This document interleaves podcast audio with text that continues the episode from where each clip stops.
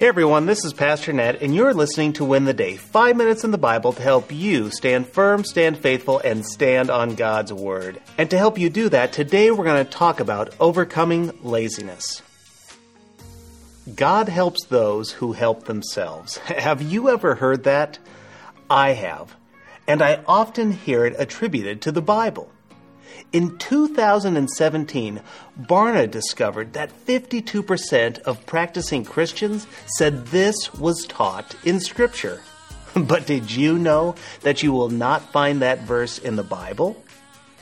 But what you do find is a call to ownership and responsibility.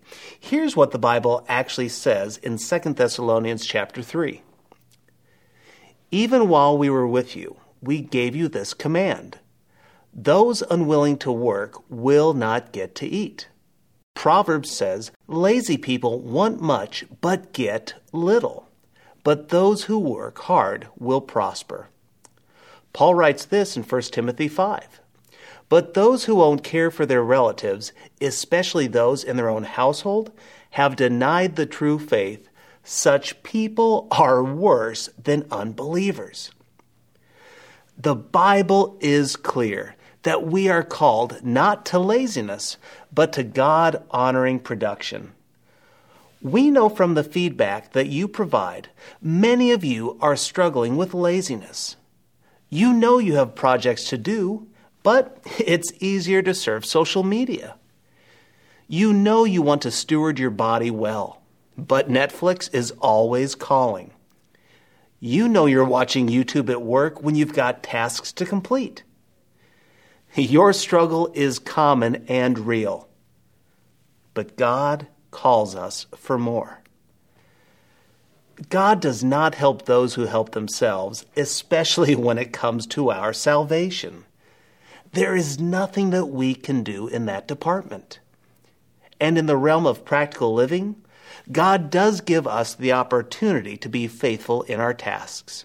So today, if you're struggling to be productive, know that you're not alone. And know that what you sow is also what you reap. And plus, remember what Paul told slaves in Colossians 3:23 through 24. He said, "Work willingly at whatever you do, as though you were working for the Lord rather than for people." Remember that the Lord will give you an inheritance as your reward, and that the Master you are serving is Christ. When we remember that all we do is to glorify God, it motivates us to manage our time and our attention well. Is it okay to take time to rest? Absolutely. God tells us to. But God also tells us to be faithful in our stewardship and in our productivity. So here's my challenge for you today cut out one distraction. Is it social media? Maybe you can uninstall that app on your phone and then celebrate. If you struggle with binge watching Netflix or Hulu, each time you want to turn it on, say no and then tell yourself good job for standing strong. Maybe you struggle with YouTube or texting people Maybe it's time to shut off your phone until your job is done, but remember to celebrate the completion of your task. What gets rewarded gets repeated. Remember that God will give you a heavenly inheritance for your faithful work here on earth. So reward yourself for being a faithful servant and saying no to laziness.